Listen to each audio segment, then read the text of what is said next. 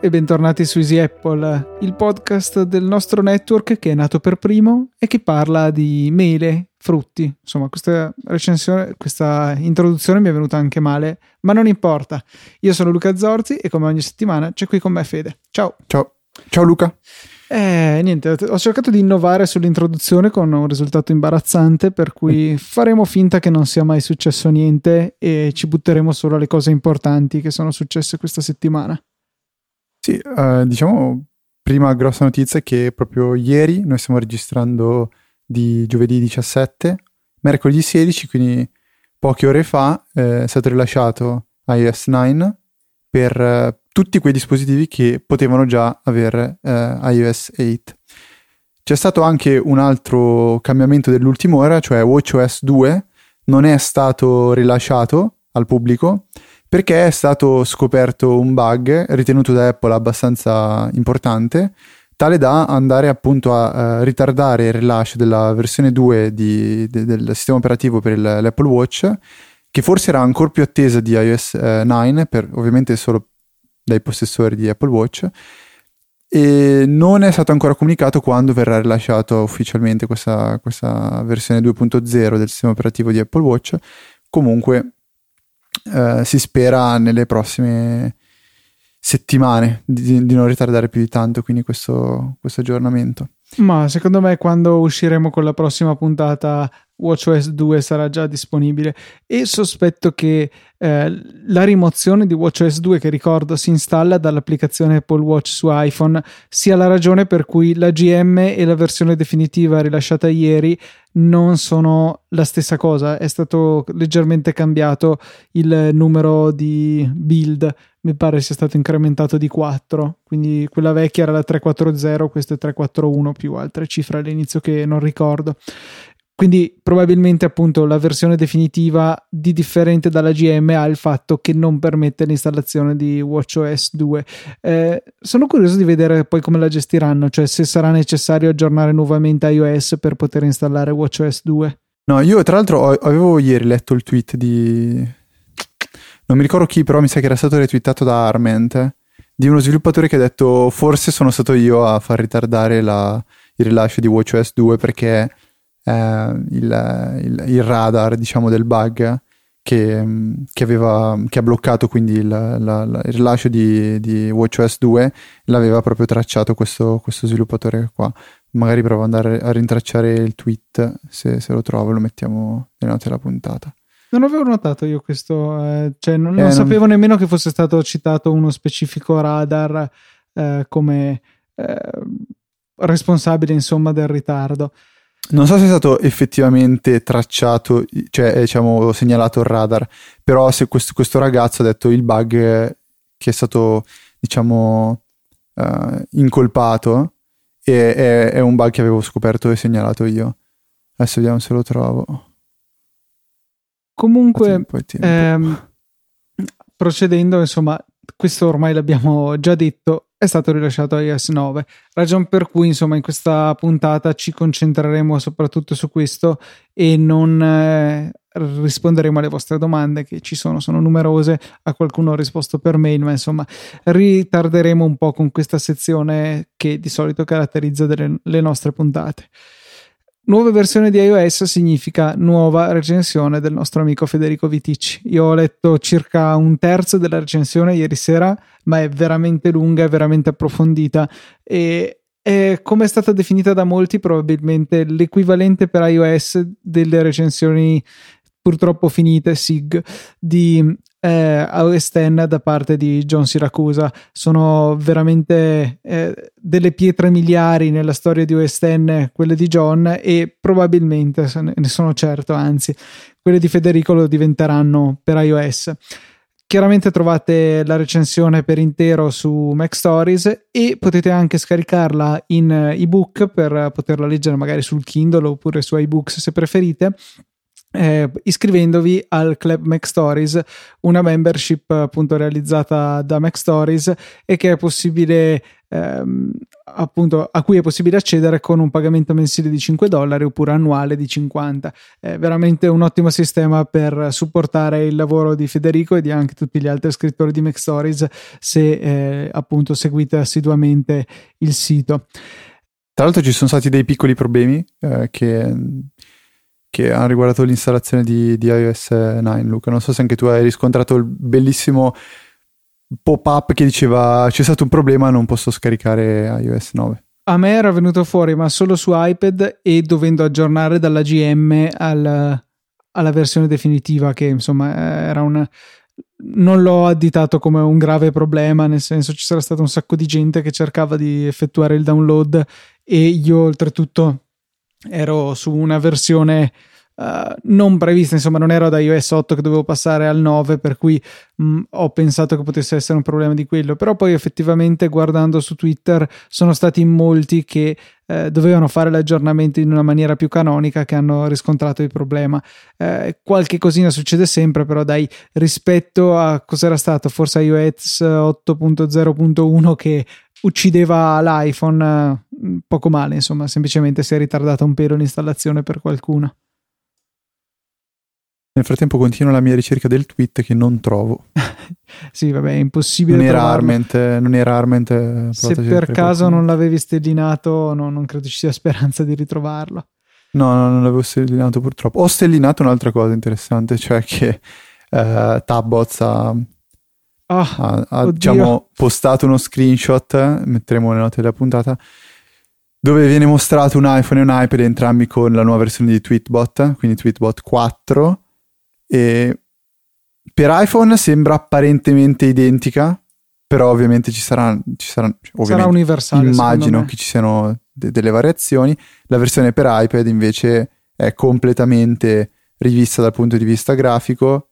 Immagino che eh, appunto vada a prendere tutte le novità che sono state portate sull'iPhone e eh, hanno detto che stanno finendo di lavorarci a breve, diciamo, uscirà l'aggiornamento e attenderemo. Niente, con, eh, con calma. Volevo fare una piccola deviazione eh, riguardo appunto questo argomento Tweetbot 4 e in particolare due tweet che ha pubblicato Mark Jardin, il designer di Tapbots, eh, che praticamente conferma il fatto che non sarà un aggiornamento gratuito.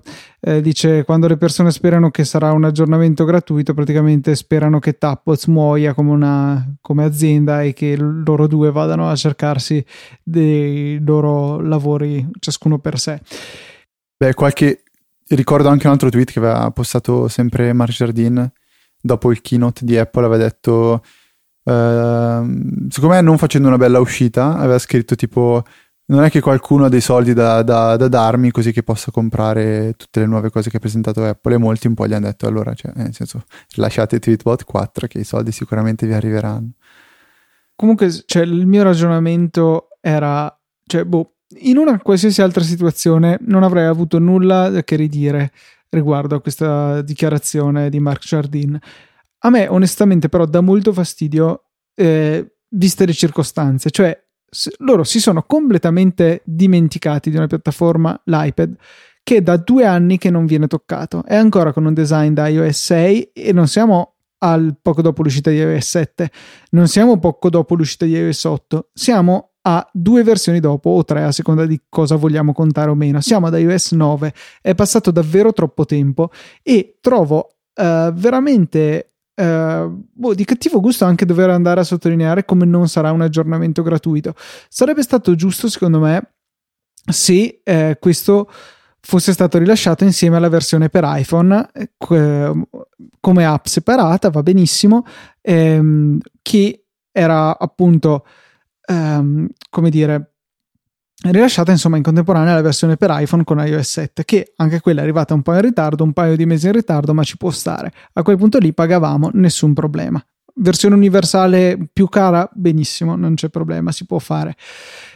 Però non è possibile. Dopo che c'è già stato un aggiornamento che è stato solo per iPhone così per due anni l'iPad è rimasto quello che era eh, adesso arrivare con una nuova versione e anche cioè stupirsi che la gente si stupisca che non sarà gratis. Eh, ora non sto dicendo che doveva assolutamente essere gratuita, Però questo spocchismo, questo snobismo, non saprei neanche, cioè non conosco una parola che esprime esattamente quello che penso a riguardo.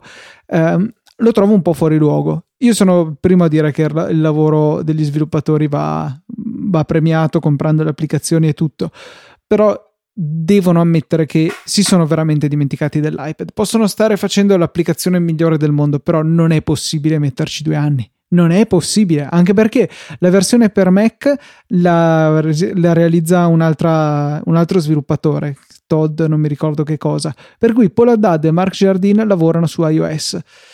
Una volta finita la versione eh, per iPhone, che quindi è stata realisticamente realizzata tra la WWDC in cui hanno presentato iOS 7 e quel dicembre lì, facciamo sei mesi per comodità, in altri sei mesi doveva essere pronta la versione per iPad, in altri sei mesi doveva essere pronta, che ne so, la versione universale che le univa tutte e due, era a pagamento, non lo so, questo non sta a me deciderlo.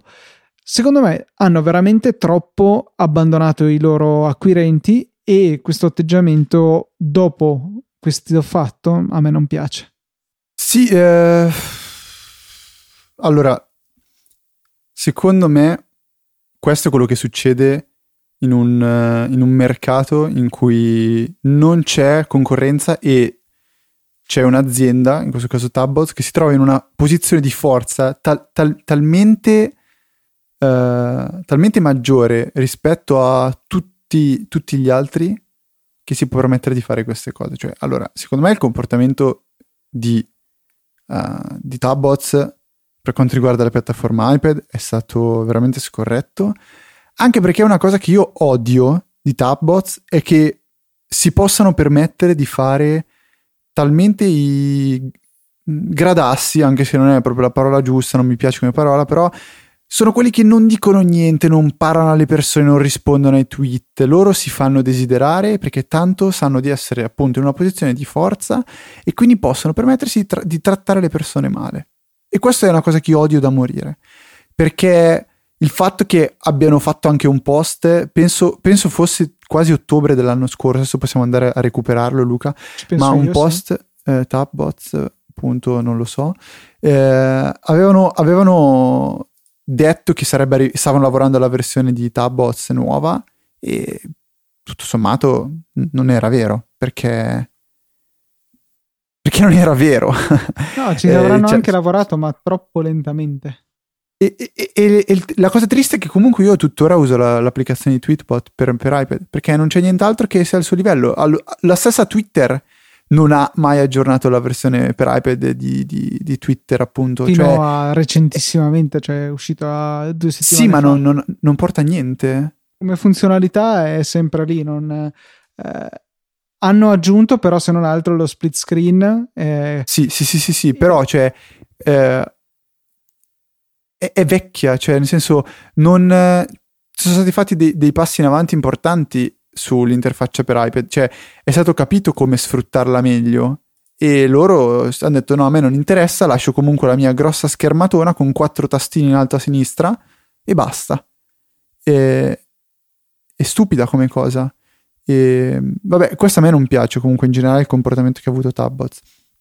Per quanto riguarda la scelta di metterla a pagamento, vabbè, la trovo una cosa corretta perché sono, ripeto, quello che dice Mark Jardine in parte, cor- cioè, anzi, è, è corretto al 100%. Il fatto di non voler pagare per un'applicazione del genere vuol dire comunque non voler assicurare una lunga vita, diciamo, a Tapots. Secondo me però dovrebbero cercare qualche formula per uh, premiare chi comunque cioè i vecchi acquirenti, bene o male. Perché no, non gliene frega niente. È vero, che è una cosa. Sono in una posizione troppo di forza, ripeto. Non hanno bisogno di di pregare nessuno di, di, di, acquistare la loro applicazione. La prenderanno tutti quelli che hanno la versione adesso di Tweetbot. Comunque è stato, cioè questo ultimo post è di 26 febbraio 2015, per cui ecco. è un anno fa a momenti, in cui dicevano che si stavano lavorando alla nuova alla versione, versione, di Tweetbot per iOS. Tra parentesi, eh, che è stata ampiamente preceduta invece da Calcbot, che dimmi te Vabbè, ma a parte questo, cioè, facciamo anche un ragion- un'altra, un'altra, cosa che mi va di, di, puntualizzare. Il fatto che abbiano rilasciato lo screenshot adesso di, di Tweetbot per Mac è soltanto perché vogliono evitarsi un'altra, un'altra valangata di insulti, perché si ritrovano ancora una volta con iOS 9 pronto e loro in ritardo.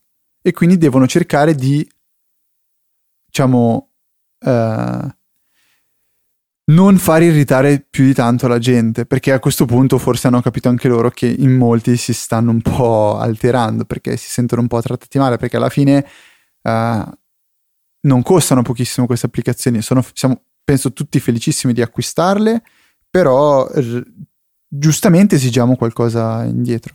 Uh, ovviamente, cioè, il fatto che io acquisti un'applicazione lo faccio anche perché mi aspetto che ci sia nel tempo un ritorno, non è soltanto l'acquistare l'applicazione e senza ricevere aggiornamenti o comunicazioni, cose simili. Quindi non lo so, io, io, penso che a livello di, per concludere, a livello di, di, di diciamo, eh, tipologia di, di, vendita, faranno un'applicazione universale. Eh, lo dico perché il mio ragionamento è questo. Rilasciare l'aggiornamento gratuito per iPhone e quello a pagamento per iPad potrebbe essere una scelta eh, che gli faccia perdere un bel po' di vendite. Prima di tutto perché l'applicazione universale la comprerebbero tutti quelli che eh, vogliono anche solo l'applicazione per iPhone mentre lasciare a pagamento solo quella per l'iPad, molte persone potrebbero dire, vabbè, tutto sommato ho vissuto fino adesso senza, posso continuare ad andare avanti. Ma no, non lo so, cioè do- cercare un meccanismo alternativo, un freemium di qualche genere. Eh, non, non, boh, il freemium penso che non piaccia a nessuno, quasi nessuno. Cioè, e poi su Twitter... Men che meno, dici sì, è vero. Boh, poi soprattutto, cioè, se un'applicazione del genere ti deve dire, guarda, te la lascio gratuita ed è praticamente uguale a un'applicazione sfigata, però devi pagare per, per, per, sbloccare le funzionalità. Non lo so, a me è una cosa che non convince più di tanto, soprattutto perché sarebbe magari un freemium da magari anche 8-9 euro. Cioè, un, eh, sì, non freemium, l'acquisto in app da 8-9 euro. E secondo me l'acquisto in app da così tanto è ancora più difficile da effettuare rispetto all'acquisto effettivo dell'applicazione. Cioè spenderei volentieri gli 8-9 euro per l'applicazione universale. Però paradossalmente, so che è stupida, però è come funziona secondo me proprio il nostro cervello, andare ad acquistare l'in-app da 8-9 euro magari è un po' più, dici, non lo so. Vabbè, comunque, a parte questa deviazione che sì, non era proprio prevista, ritorniamo ad iOS 9 e cominciamo a snocciolare così in una carrellata alcune delle novità che sono, ripeto, per andare nel dettaglio vi consiglio la recensione di Federico e c'è anche quella ottima che non ho ancora avuto modo di leggere per eh, mancanza di ore nelle giornate, che è quella di René Ricci su iMore che fa sempre degli articoli di ottimo livello. Ehm, Io allora, ho visto il video, non so se tu Anche ho visto il video. È un po' strano secondo me. Ma, era, eh, ma dici lui cioè, o il video? Vabbè, come è girato, cioè, sembra quasi un documentario. Eh, infatti, secondo me è molto figo come cosa. Cioè, non è il non solito è tizio su sfondo bianco che fa vedere con una ripresa dall'alto il device. Secondo ma... me è un po' imbarazzante a tratti. Cioè, mi sento in imbarazzo per lui perché si vede che non sa cosa fare con le mani. Poi il fatto che cammini in questo parco, non, non lo so, non. Adesso... Mi ha lasciato un po' così mi raccomando Fede recupera tutti i link che no. adesso intanto che eh, faccio questa breve carrellata così poi possiamo aggiungerli alle note della puntata che ricordo ancora una volta trovate su easyapple.org slash 229 che è il numero di questa puntata eh, sembra che non mi inganni sì 229 Vai, Bene. prima novità. Allora, prima novità, forse la più evidente quando si aggiorna perché l'estetica delle icone non è cambiata, però noteremo senz'altro un cambio di font generalizzato su iOS. Eh, viene introdotto San Francisco, lo stesso font utilizzato su eh, WatchOS fin dalla prima versione e eh, subito appena proviamo a scrivere qualcosa a tutti tranne a Fede salta all'occhio che nella tastiera le lettere ora sono minuscole o maiuscole a seconda di che abbiamo il caps lock attivo oppure no. Um, una scelta che all'inizio mi dava fastidio, addirittura su iPad avevo abilitato dall'opzione di accessibilità eh, il bloccarle sul maiuscolo e invece su iPhone lo sto lasciando di default e alla fine mi sa che mi abituerò e, e amen, lascerò come eh, come Apple, come Johnny Ive ha deciso che è la cosa migliore, tanto alla fine non è che abbia particolari sentimenti pro o contro questa, um, questa caratteristica. Um, sono state rinnovate diverse app di sistema, abbiamo adesso dei reminder contestuali, nel senso che eh, è possibile richiamarli da molti share sheet, da molti menu di condivisione, ad esempio in Safari, e quando si aggiunge qualcosa ai reminder tramite questa estensione viene messo anche un vero e proprio link che ci rimanda alla pagina, al qualunque altra cosa sia, anche da app di terze parti che eh, supportano handoff per semplificare, eh, appunto si rimanda a questo punto dell'app ehm, direttamente dal reminder, molto carina come cosa, e possiamo anche dirlo a Siri, possiamo dirgli Siri ricordamelo, ricordami di questo, non so, tra due ore, riferendoci alla pagina che abbiamo aperta in Safari, per esempio anche la possibilità di riconoscere quando entriamo e usciamo dall'auto, però questo cioè, io non l'ho ancora provato onestamente leggendo un po' in giro non è detto che funzioni a tutti con ogni tipo di setup in auto, però molto interessante come funzione. L'app forse però più rinnovata e era stato dedicato tantissimo tempo nel keynote della WWDC a questa è l'applicazione Note. Fede, ci sono tante novità da questo punto di vista. Ma io sì, l'ho, l'ho aperta proprio ieri sera tra le prime... Cioè è stata una delle prime cose che ho voluto vedere su iOS 9.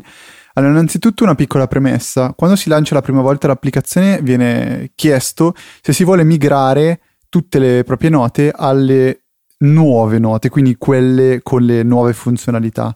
Per farlo però è necessario avere tutti i dispositivi con iOS 9 e OSN il Capitan.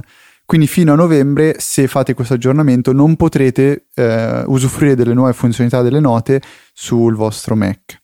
Detto questo, le note restano con una grafica uguale a quella di prima e a me turba parecchio. Cioè, a me proprio non piace, no, mi dà fastidio. Cioè, ci sono delle ombre sotto le varie, le varie scritte che non so, a me, a me proprio turbano. Mi dà l'idea che sia, sia un'applicazione sviluppata da qualche sviluppatore di terze parti che non aveva troppa voglia di creare un'interfaccia grafica decente. Non lo so perché, mi, proprio, boh, non mi piace. Comunque, al di là di questo, che è una cosa soggettiva. La cosa bella è che si sono sganciati da quel sistema un po' assurdo che avevano di sincronizzazione tramite IMAP e ora è tutto gestito tramite CloudKit che mm-hmm. è mhm. molto più veloce e affidabile. Non so se hai notato la cosa, cioè notato effettivamente i miglioramenti. In realtà ho avuto un attimo l'effetto contrario perché quando ho aggiornato l'applicazione su iPhone e ho cancellato un paio di note che avevo vecchie, aprendo, aprendo l'applicazione su iPad mi sono ritrovato le note che avevo cancellato prima. Quindi inizialmente avevo detto, oddio, sarà ancora un'applicazione difficile da usare per la sincronizzazione che funziona abbastanza coi piedi, però gli darò un pochettino di tempo. Io ho notato che ha avuto bisogno di un attimo, sia su Mac che su iOS, di tempo per aggiornarsi al 100%, cioè per portare tutti allo stesso livello. Dopodiché sto provando anche adesso, mentre parliamo, la sincronizzazione è decisamente rapida, aggiungendo le cose su una piattaforma nel giro di pochi secondi, anche se si tratta magari di immagini, quindi non cose leggere leggere, in brevissimo tempo arrivano anche su quell'altra.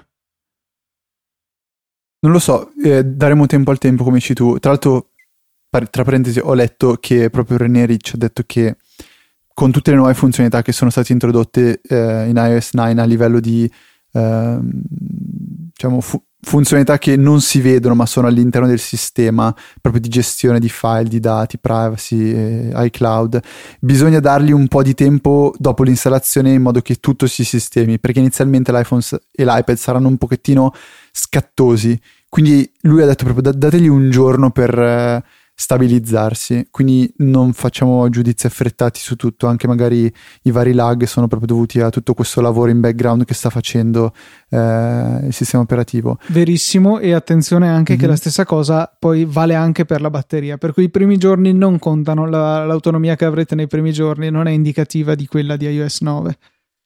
Comunque, eh, le note, nuove funzionalità, eh, diciamo che sono diventate note con eh, la possibilità di utilizzare eh, il rich text, quindi il, il, grassetto, si possono creare elenchi puntati. Cosa molto interessante e utile è la, la possibilità di inserire delle immagini o dei disegni a mano libera, quindi c'è proprio una funzionalità che apre una sorta di foglio bianco su cui si può andare a disegnare e una volta disegnato eh, viene dato l'ok e questa vostra rappresentazione grafica verrà inserita all'interno della nota. E poi c'è eh, il pulsante del famoso share, share, sheet che permette di andare a condividere questa nota in varie altre applicazioni tramite messaggi eh, o eh, utilizzare estensioni di altre applicazioni per poter far uso effettivamente di questa nota che viene quindi un po' eh, diciamo fatta uscire dalla, dalla, sandbox in cui era, quindi questo ambiente completamente chiuso e isolato dal resto del, del, sistema operativo. Prima era praticamente quasi solo possibile condividere la nota tipo tramite email o messaggio. A me piace molto poi l'estensione che ha la possibilità sia di creare una nuova nota, ad esempio siamo su Safari e troviamo una pagina di nostro interesse, possiamo sia creare una nuova nota che anche aggiungere eh, in coda ehm, qui, appunto il contenuto della pagina, il link o quello che è eh, al, ad una nota esistente. Molto comodo per ad esempio collezionare tutta una serie di link o altre cose simili.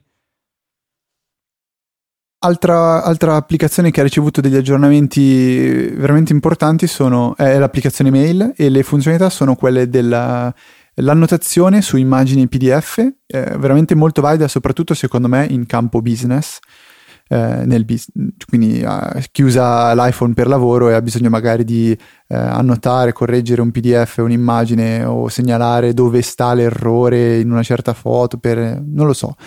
Tantissime cosa, utilità. Fede, secondo me può servire anche uh, per noi persone comuni per la possibilità di firmare i PDF e rispedirli. Quante volte capita magari di dover firmare qualcosa e rimandarlo indietro, un contratto o anche robe eh, più semplici e è possibile farlo direttamente dall'iPhone o dall'iPad. Purtroppo solo in mail al momento per dire non è possibile farlo in, eh, con un'immagine che potremmo avere nel rullino o altre cose.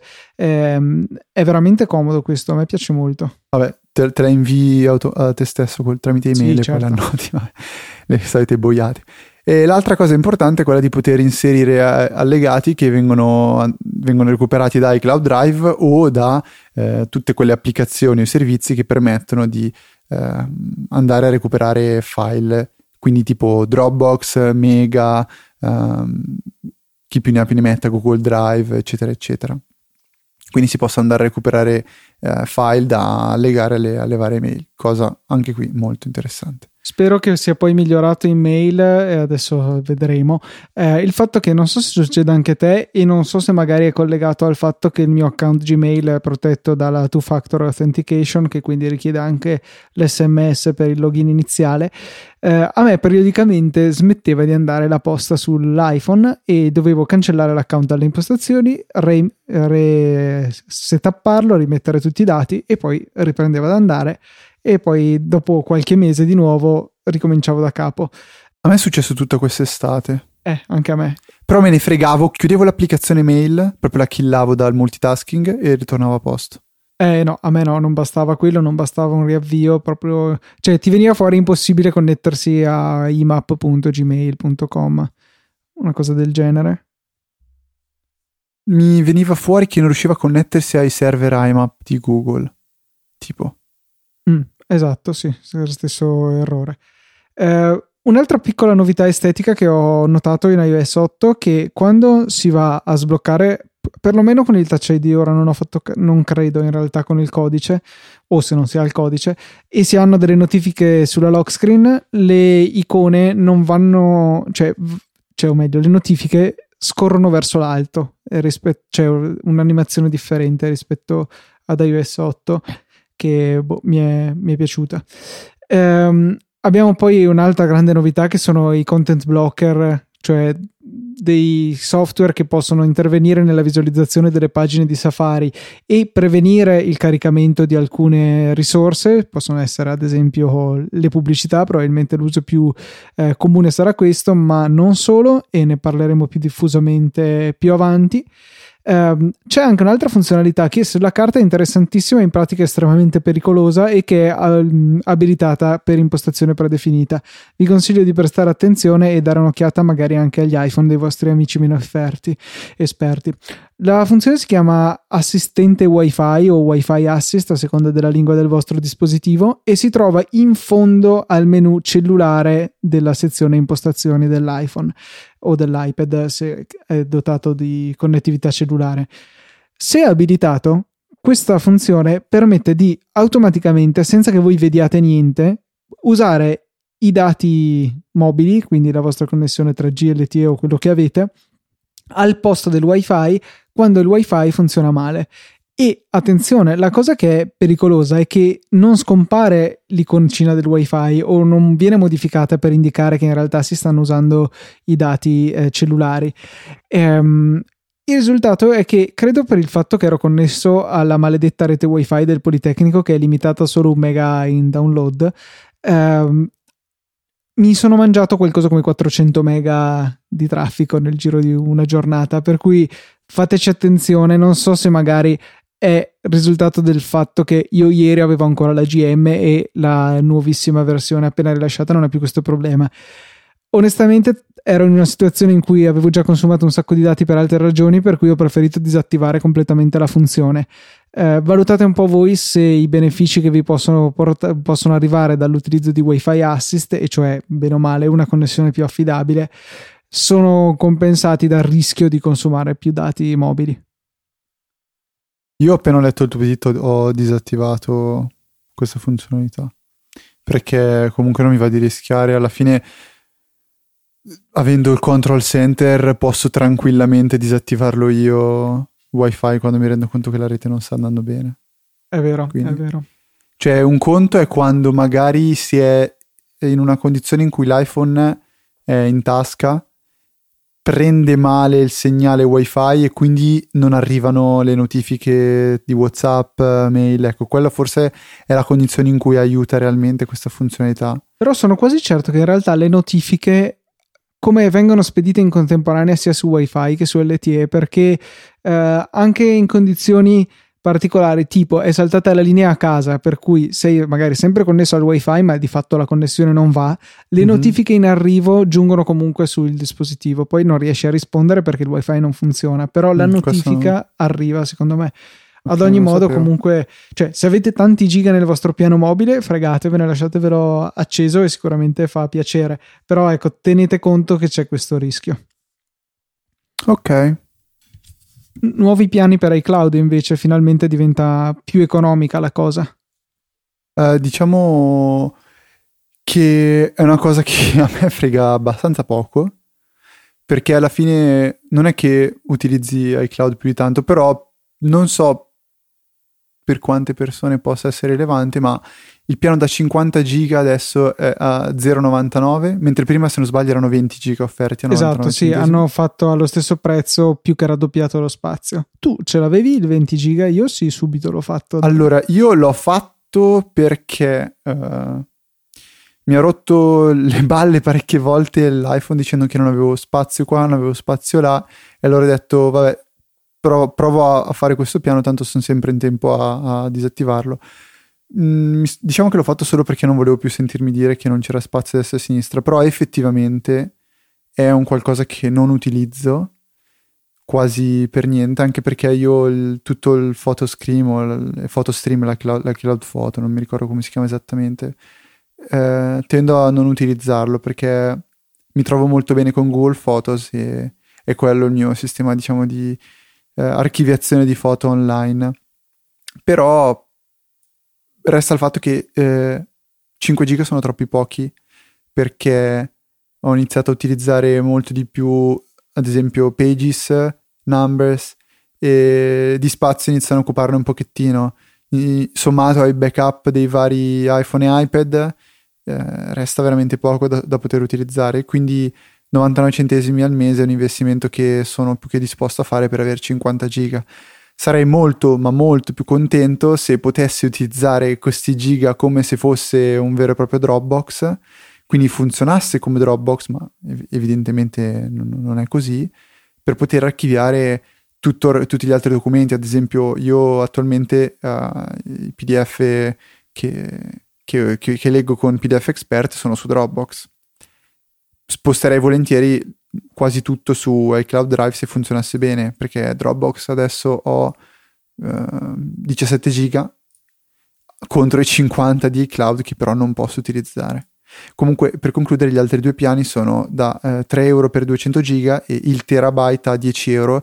E, e qui che non si può non fare una riflessione, cioè un terabyte a 10 euro è lo stesso prezzo che offre Dropbox. Sì, l'hanno dimezzato, in precedenza era 9,99.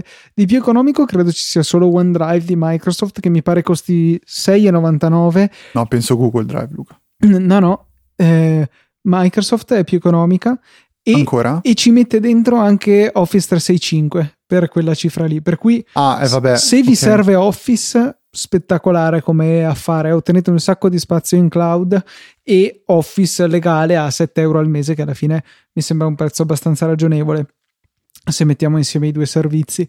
Eh, no, addirittura è più economico iCloud Drive di Google Drive. Sicuro, ero convinto che un tera fosse 9,99 anche no, su. Sì, però eh, è sempre un tera 9,99, però c'è a 2 dollari 100 gigabyte. Mm, sì, quindi aspetta, beh, aspetta, è, aspetta, lo stesso però... euro al giga, diciamo. Però sei obbligato a prenderne di più. È 2,99 200 giusto per, sì. per l'iCloud Drive. Sì, allora no, niente, allora è più economico Google Drive. Eh, comunque, una riflessione che secondo me non si può evitare è ma perché non si possono dividere questi spazi negli account in famiglia? Cioè, non possiamo ecco, fare bravo. una bella condivisione in famiglia. Mi danno anche Apple Music per pochi soldi, posso avere fino a quanti sono 5 account collegati. Eh, perché non posso anche comprare un tera di spazio per tutta la mia famiglia, spendere 10 euro al mese, quindi fare un po' un forfait di 15 euro di Apple Music più altri 10 di eh, spazio iCloud, quindi non so, un 25 euro al mese che potrebbero, che ne so, scontare per chi fa questa formula a 20 e poterli avere su tutti gli account. Eh, farebbe veramente comodo con in più magari la possibilità di eh, avere una libreria foto condivisibile, nel senso che ogni, um, ogni account ha i, le sue foto e può scegliere di condividerne una parte con tutta la famiglia e quindi che sia comune a tutti. Non la stessa cosa degli account, con, dei photostream condivisi, che non sono esattamente la stessa cosa.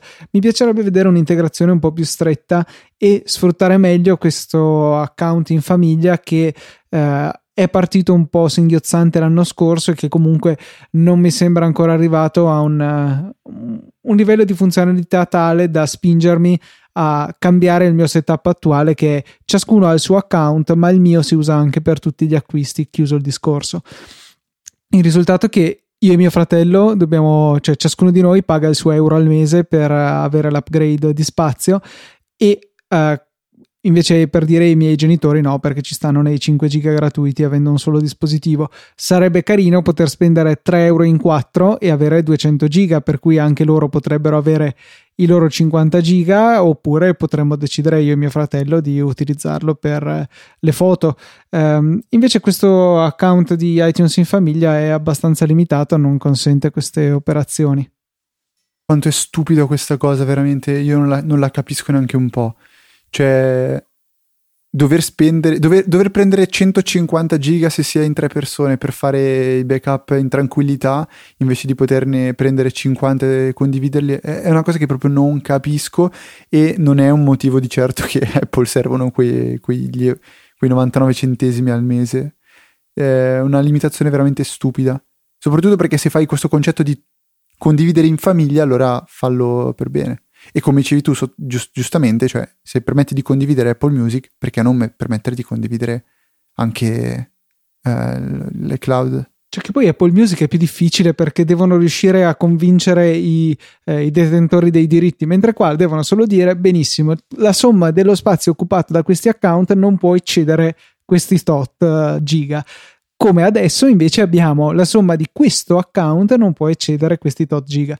Sembrerebbe apparentemente facile, ma tutto sembra facile all'esterno e mi dispiace tanto che non decidano di farlo, anche perché, ripeto, economicamente per loro secondo me è veramente risibile la differenza e farebbero un bel passaggio di immagine, cioè di comunque azienda che ci tiene anche a questa parte che fa parte dell'esperienza d'uso del dispositivo. Come 5 giga eh, sono estremamente limitanti e eh, rovinano l'esperienza d'uso del dispositivo, parliamoci chiaro, eh, non poter intervenire per tutta una famiglia di dispositivi iOS che loro dovrebbero incentivare in tutti i modi, per cui sare- dovrebbero essere più che contenti che un'intera famiglia abbracci la loro piattaforma, così stanno, fa- cioè non dico che stanno facendo il contrario, ma di certo non aiutano.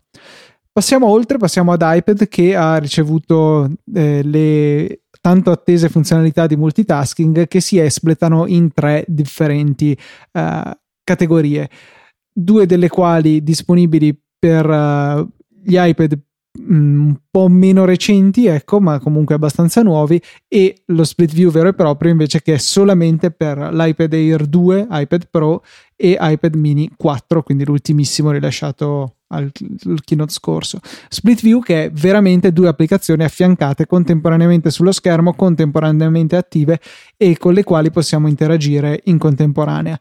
Eh, slide over è un po' la stessa cosa con la differenza che l'app che temporaneamente portiamo dal lato destro dello schermo a sovrapporsi alla precedente rimane confinata in una strisciolina e possiamo sì interagire con la strisciolina, ma quando proviamo a ritornare a trafficare con l'app eh, che invece ha tutto schermo, la strisciolina se ne va e ritorniamo alla classica modalità d'uso.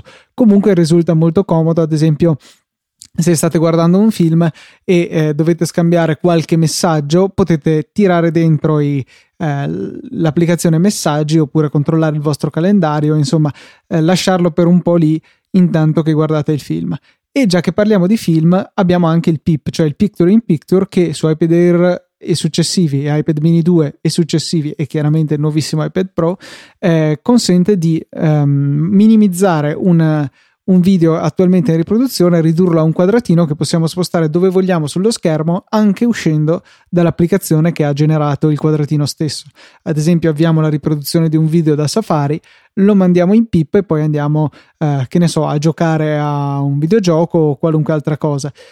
Eh, da sottolineare come nella maggior parte dei casi è necessario un aggiornamento da parte delle app perché sia possibile sganciarne il video da loro stesse eh, qualche applicazione l'ha già fatto, ad esempio Pocket, per le altre bisognerà aspettare. Io spero che lo faccia anche Sky con SkyGo, ma eh, non ci farei troppo conto, visto che l'hanno aggiornata per iOS 9 un paio di giorni prima del rilascio, mentre in precedenza diceva questo dispositivo è jailbreakato, compariva un medio in mezzo allo schermo e l'applicazione usciva. In buona sostanza era quello che succedeva.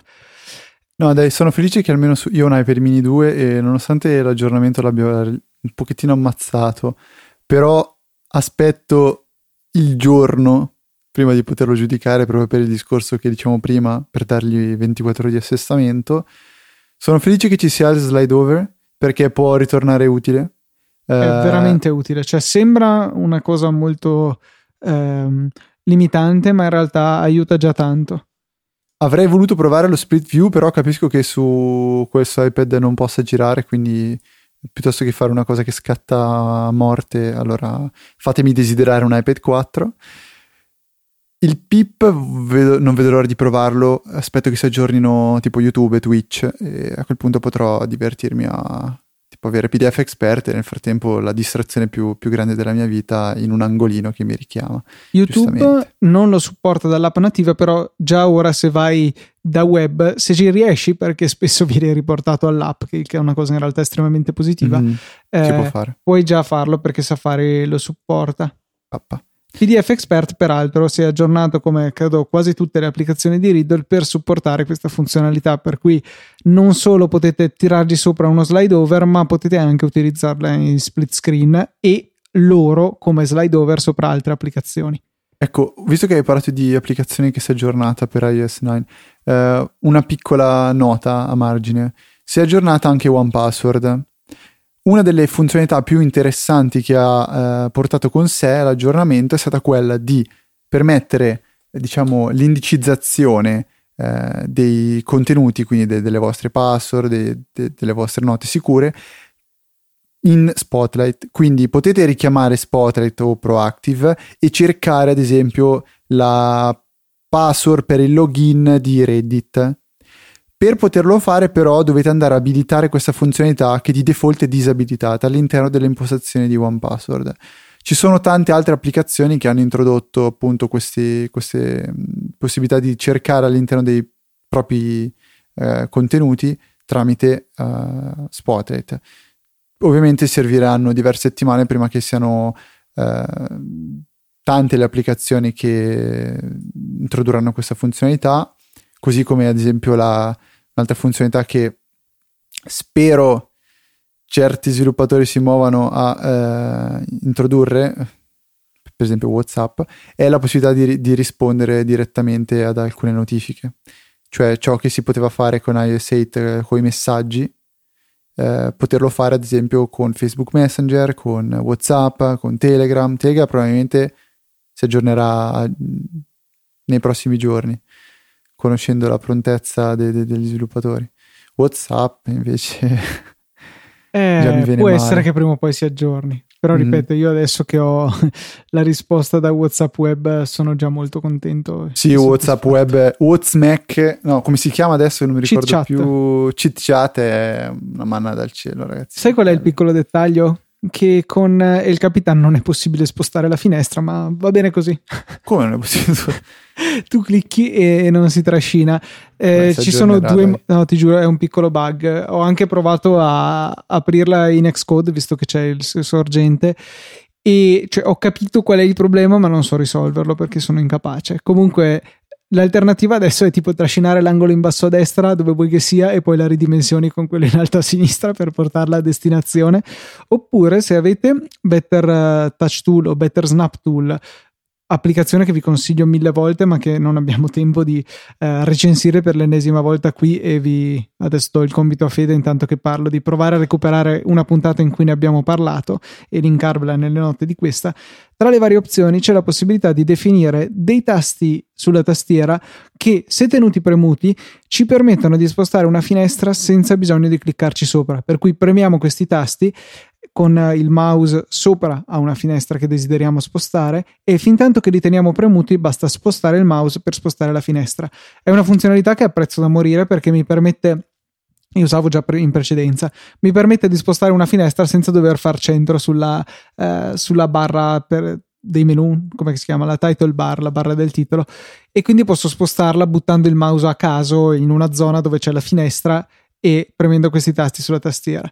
Nel mio caso i tasti che ho scelto sono il tasto Fn e il tasto Shift premuti insieme, per cui diciamo nell'angolo in basso a sinistra della tastiera e quello appena sopra. È molto molto comodo e risolve anche inavor- involontariamente, se vogliamo, eh, questo bug di cheat chat. Non mi ricordo qual era quella cosa che faceva la stessa, la stessa roba, Luca.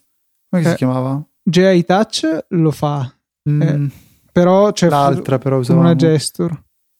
Uh, mi ricordo.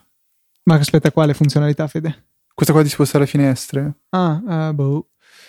Comunque ne abbiamo Com'era parlato la, la, nella boh. puntata 62, di, almeno anche in quella. Oh, vabbè, la metterò. Uh, easyapple.org slash 62. Sì, esatto, non era difficile. Eh, molto bene. Eh, altre novità che ci sono state con iOS 9 riguardano Siri che um, ah no aspetta tu, mi ero dimenticato un punto importante su iPad cioè un supporto più serio per le shortcut da tastiera. Ora sono molte di più e la finezza estrema è che tenendo premuto il tasto command delle tastiere esterne Bluetooth e anche chiaramente se avete già un iPad Pro per qualche strana ragione e avete anche la tastiera, quella nella cover, quindi la sua dedicata.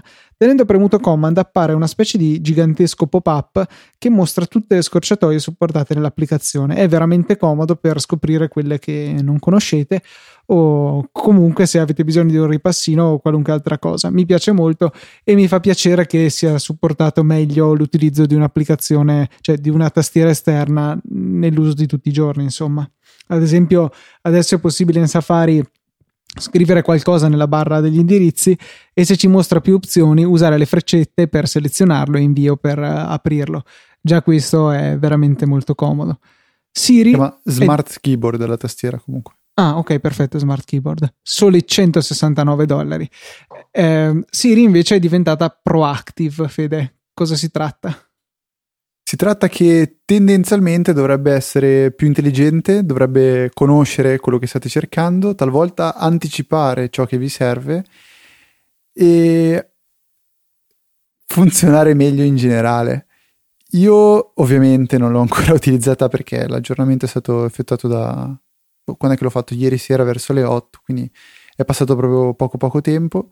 Ha avuto anche un revamp grafico, ora ricorda molto più la Siri che c'è su Apple Watch, quindi si avrà questa schermata nera con una barra colorata sul basso, adesso sto, sto attivando appunto in questo momento Siri, sia su, sia su Apple Watch sia su mm, iPhone 6 e sono esattamente identiche. È molto bello eh, il fatto fa... che vibri l'iPhone per confermarti. Che eh, è lo eh, stesso che fa l'Apple Watch. Ecco, geniale. È, è bello. E ovviamente c'è il riconoscimento della voce in automatico, quindi, cioè in automatico, in continuo, quindi mano a mano che parlate viene scritto ciò che, ciò che voi avete detto, cosa che però era già presente, eh, se non sbaglio in iOS 8.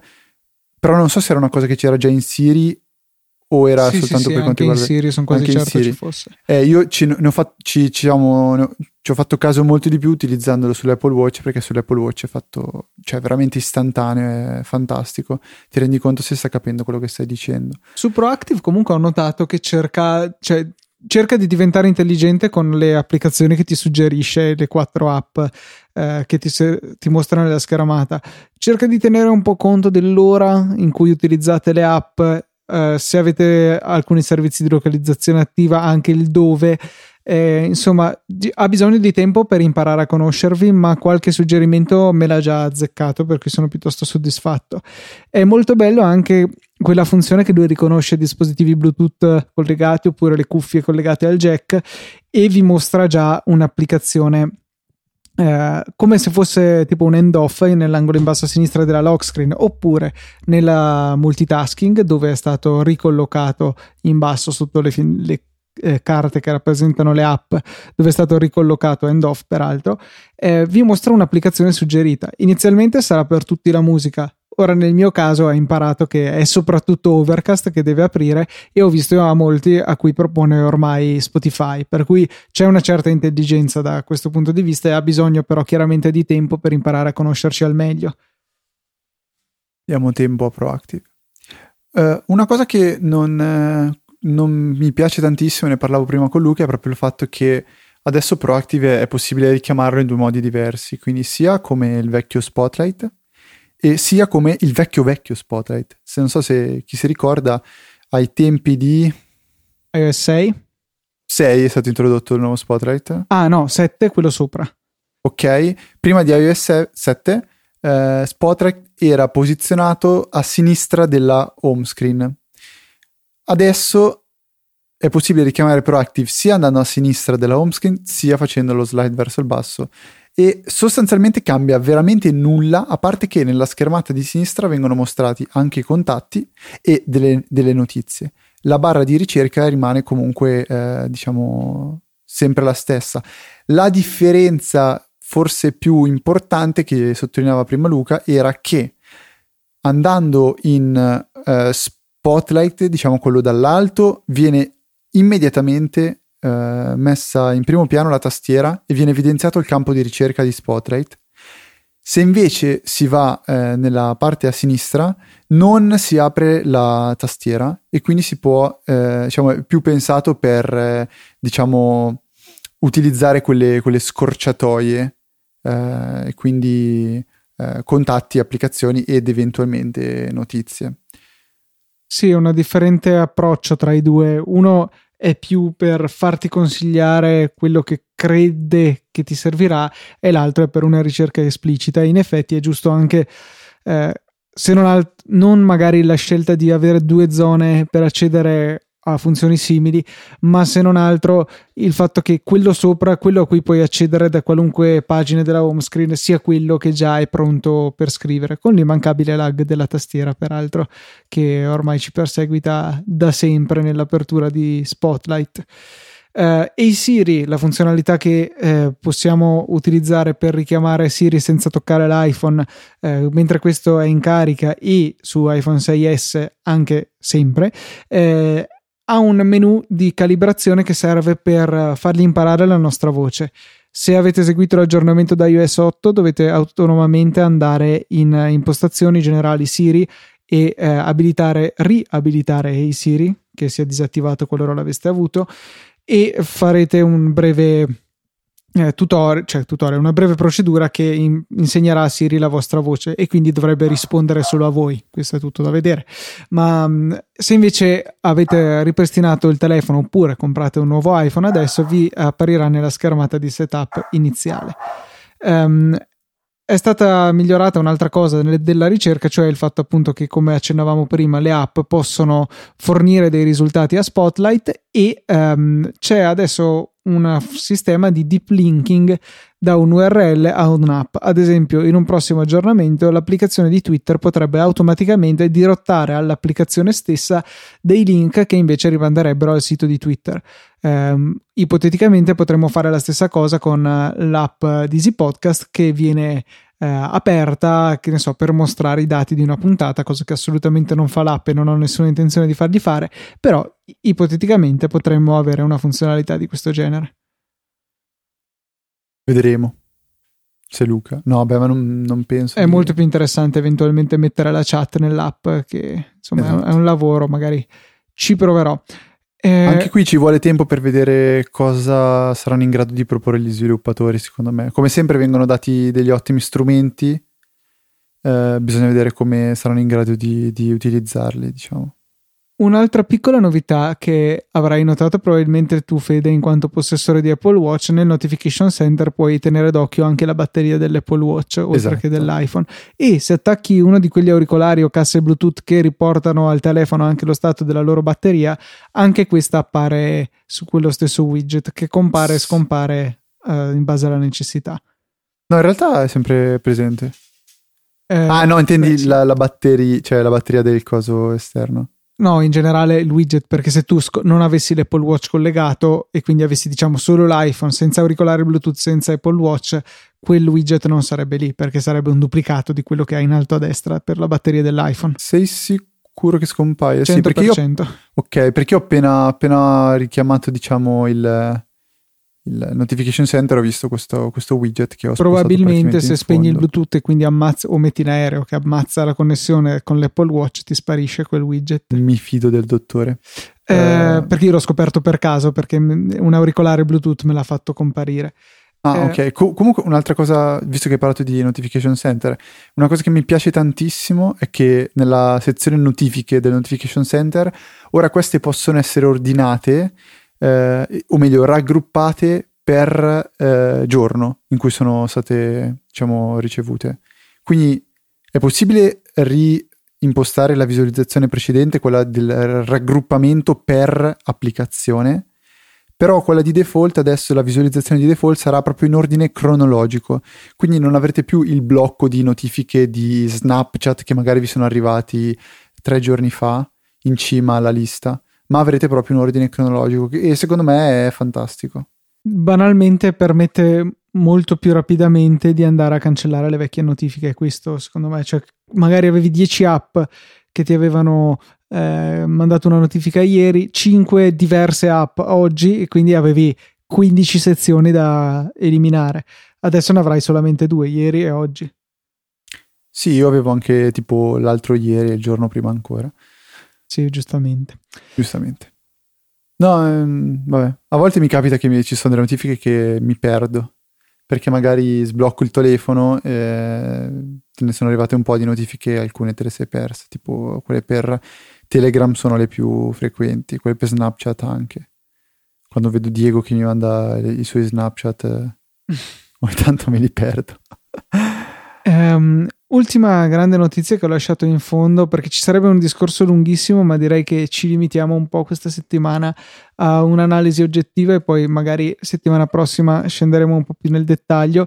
Uh, una funzionalità che ha fatto molto discutere di iOS 9 è la presenza dei content blockers questi content blockers che generalmente sono confusi al 100% con eh, gli ad blocker sono mm-hmm. un meccanismo un po' più raffinato, nel senso che consentono ad app di ehm, previa autorizzazione dell'utente, chiaramente, di fornire una lista di contenuti che non devono essere caricati né da Safari né dal Safari View Controller, che, piccola parentesi, è una novità di iOS 9 che consente alle app di implementare una web view che in realtà è un mini Safari con accesso all'iCloud Keychain, e, mm, con una cronologia che si sincronizza, con i cookie condivisi, di modo che se siete già loggati ad un sito eh, che ne so, Facebook in Safari e da Twitter aprite un, un link vi ritroverete un link che punta a Facebook, vi ritroverete già loggati. C'è una limitazione per quanto riguarda le estensioni di terze parti, ad esempio, quindi One Password non sarà disponibile, che mi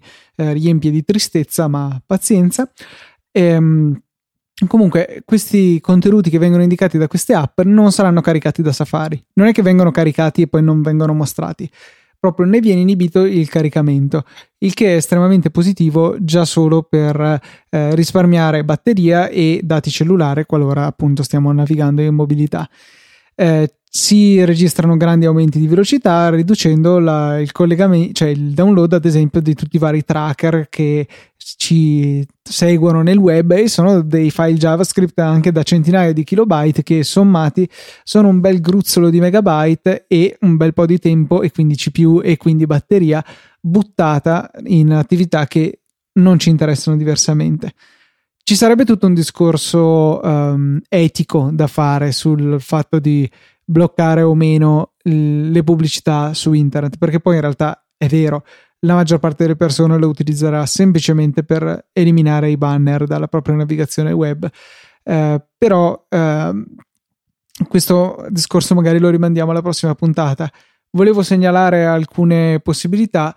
Eh, io ne ho provato uno per le ultime settimane, ancora durante la beta, che è Silenzium di Francesco Zerbinati, che sicuramente conoscerete per Price Radar, ehm, nostro amico e insomma ottimo sviluppatore che ha fatto un ottimo lavoro che purtroppo è stato castrato da Apple perché l'applicazione non è stata lanciata in tempo, o meglio approvata in tempo per iOS 9. Loro erano completamente pronti. Eh, però hanno per qualche ragione tuttora mentre registriamo non è ancora stata approvata, mentre altri concorrenti sì, e tutti hanno inviato le app più o meno nello stesso momento. è stato veramente un peccato, eh, però comunque arriverà prima o poi. Um, un'altra opzione è stata Crystal, un, un altro molto uh, che è stato molto attivo come diciamo pubblicità su Twitter durante il periodo di beta. Um, Peace di Marco Arment che non mi aspettavo entrasse in questo settore che sfrutta il database di Ghostery, una estensione eh, per computer, per browser che era già molto conosciuta e che ha anche un'app per iOS e tramite Peace diventa anche un content blocker. E poi c'è OneBlocker che trovo interessante perché è estremamente personalizzabile, è possibile definire dei parametri completamente custom, quindi un utente può scegliere eh, anche banalmente di cambiare l'aspetto di alcune pagine. Che ne so, mi dà fastidio che eh, Easy Apple abbia, cioè il sito di Easy Podcast abbia il logo di Easy Podcast in cima, mi metto lì con un po' di impegno e faccio in modo che questo non appaia. Questo Buono. è un esempio delle possibilità che sono possibili con OneBlocker, ma insomma, in generale può essere interessante. Eh, vi lasciamo nei link delle, della puntata un articolo di The Loop Insight, il blog di Jim Darlingpole, in cui c'è un elenco di tutti i content blocker disponibili, o cioè tutti, una buona lista insomma di quelli che sono disponibili su iOS attualmente. Sì, c'è, c'è tanto altro di cui si potrebbe parlare, però secondo me abbiamo entrambi bisogno di digerire un po' iOS 9, capire sì, sì, ciò sì, che ci piace, ciò che non ci piace, ciò che abbiamo notato. Eh, c'è tanto da, da, da, da, poter vedere. Io ho appena messo un wallpaper nuovo di quelli di default. Sarebbe molto carino eh, ritornare indietro e ascoltare la puntata in cui parlavamo di iOS 5, così a caso, e vedere di queste incredibili funzionalità. Eh, è buffo come si danno per scontate delle cose che sembra che siano lì da sempre, mentre in realtà cioè, non, non, non sono poi tanti secoli alla fine che abbiamo sui nostri iPhone. È come se appena impallata la fotocamera. Comunque, okay, no. eh, abbiamo parlato inizialmente di iOS 5 nella puntata 27 dedicata alla WWDC del 2011 e poi nella 28 avevamo già installato delle beta. Pazzesco. Come vola il tempo. Veramente. Niente, se poi avete voglia di queste cose antiche potete andare a frugare nei nostri archivi. C'è ancora tutto. Fede non è ancora riuscito a convincermi a cancellare le nostre imbarazzanti puntate di esordio. No, le prime no, però ti prego, puoi cancellare l'account di Twitter che postava. per favore, io intanto li rivedo, mi incazzo. Easy Radio, cioè cancellali per favore quando finalmente sarò riuscito a rinnovare al 100% il sito di Easy Apple, mi viene il podcast, male. Quello scomparirà, te lo prometto. Easy underscore radio, perché Easy Radio mi ha trovato un certo Roberto. no, no. No, neanche Easy underscore radio. Cos'è che era? Easy, Easy radio Apple Radio mi pare che fosse. Che tuttora è in azione lui. Ah, eh, credo eh, che abbia infatti, twittato cioè, anche di questa diretta. Non è una cosa buona. Ma quanti Vabbè. ha? Quanti tweet ha fatto quell'account lì? 30.000. Porca miseria. E ci sono anche 49 coraggiosi che lo seguono. Please. Saranno bot. Ma non credo, vediamo. Follower. Tra l'altro è proprio il tipo di account che Twitter non vuole che esista. Quindi adesso lo, rep- anzi, lo riporto adesso. Ma no, ti prego. Guarda che poi uh, ci... Eh, come fa? Perché non me lo fa no, riportare? Eh, Fede, a parte gli scherzi, non farlo Block perché... report for spam. Report for spam. Perché poi... Fatto. Ma sei veramente stupido. Cioè, ho dovuto richiedere accesso a delle API per riuscire a accedere a quella roba lì. Se mi tagli fuori Fatto. ti uccido.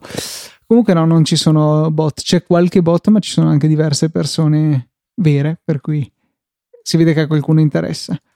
Ehm, no, Dai, dopo questo bot. mini fuori onda all'interno della puntata, eh, chiudiamo con il nostro modo canonico, ricordandovi che se volete supportare il nostro lavoro, i nostri podcast e quello che vi state subendo nelle vostre orecchie proprio or ora, potete farlo facendo i vostri acquisti su Amazon a partire dai nostri link sponsorizzati che trovate nelle note di ogni puntata oppure nel menu supportaci sul nostro sito easypodcast.it. Um, menu supportaci che è anche la casa delle nostre donazioni. Veramente grazie a chi in questi anni ormai ha deciso di supportarci con delle donazioni liquide tramite PayPal che possono essere singole, l'importo lo decidete voi, oppure ricorrenti con tre fasce 5, 10, 15 euro prelevati solamente ogni tre mesi, per cui niente di troppo impegnativo e è veramente molto semplice supportarci in questo modo se decidete di farlo anche chiaramente facendo i vostri acquisti su iTunes, quindi le app, ci arriva una piccola percentuale e ricordo naturalmente tutto ciò a voi non costa un centesimo. Le donazioni quelle sì, purtroppo sarebbe bello poter eh, dire a PayPal dona questi soldi a questa causa, ma eh, al momento non lo fanno ancora. Staremo attenti a vedere se lo fanno in futuro. Fede, prima di Il mio compito? No, aspetta, prima di fare assolvere il tuo compito eh, circa il, i modi per contattarci, io vorrei fare Canali un preambolo. Canali di comunicazione. Esatto, io vorrei un preambolo però su questo, e Dico. cioè spiegare a chi tuttora sta sbagliando e non mi capacito di come sia possibile la differenza tra Easy Apple e Easy Podcast. Qual è? È che un nome è più lungo dell'altro. Dai, già sono in difficoltà, non allora, possiamo ulteriormente. Allora, eh, il concetto è molto semplice. Easy Apple è eh, il podcast che state ascoltando attualmente, cioè Luca Zorzi, Federico Travaini, che ogni settimana per 229, 230 puntate vi parlano per 40 minuti o magari anche un'ora e 10 come succede oggi in occasioni speciali di Apple, prodotti Apple, applicazioni, eh, consigli, trucchi per usare al meglio i propri dispositivi. Quindi imparare a sfruttare al 100%, magari non al 100%, però cercare di sfruttare al meglio i propri dispositivi. Easy Podcast è un progetto che abbiamo deciso di uh, iniziare io e Luca circa tre anni fa e consiste in un network, ovvero un insieme di podcast che contiene Easy Apple.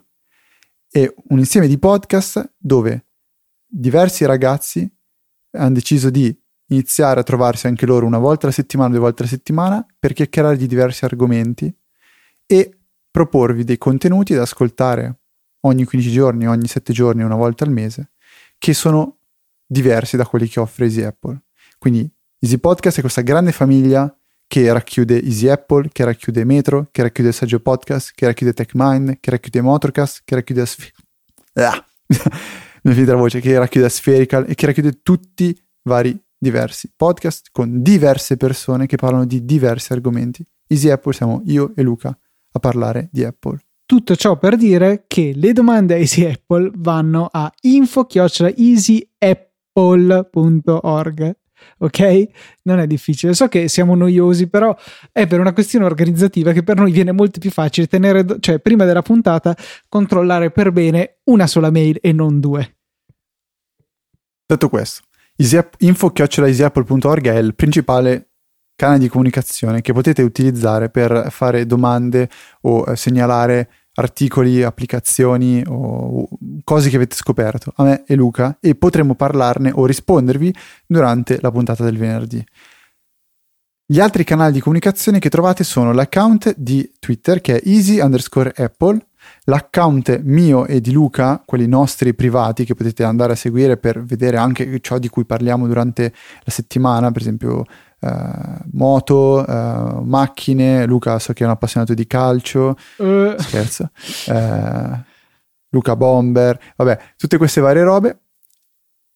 E sono Luca TNT e F Trava.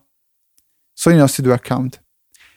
Se poi vete, volete anche andare a mettere mi piace alla pagina di Facebook, che questa volta però non è di Easy Apple, ma è di tutto il network, perché sarebbe un disastro poter gestire una pagina per ogni singolo podcast dovete andare su facebook.com slash easypodcast e trovate la pagina dove verranno pubblicati tutti i link alle puntate che vengono rilasciate. Puntate di tutto il network. Detto questo, un saluto da Federico. Un saluto da Luca. E noi ci sentiamo settimana prossima di venerdì, ore 17 puntualissimi, con una nuova puntata di Easy Apple.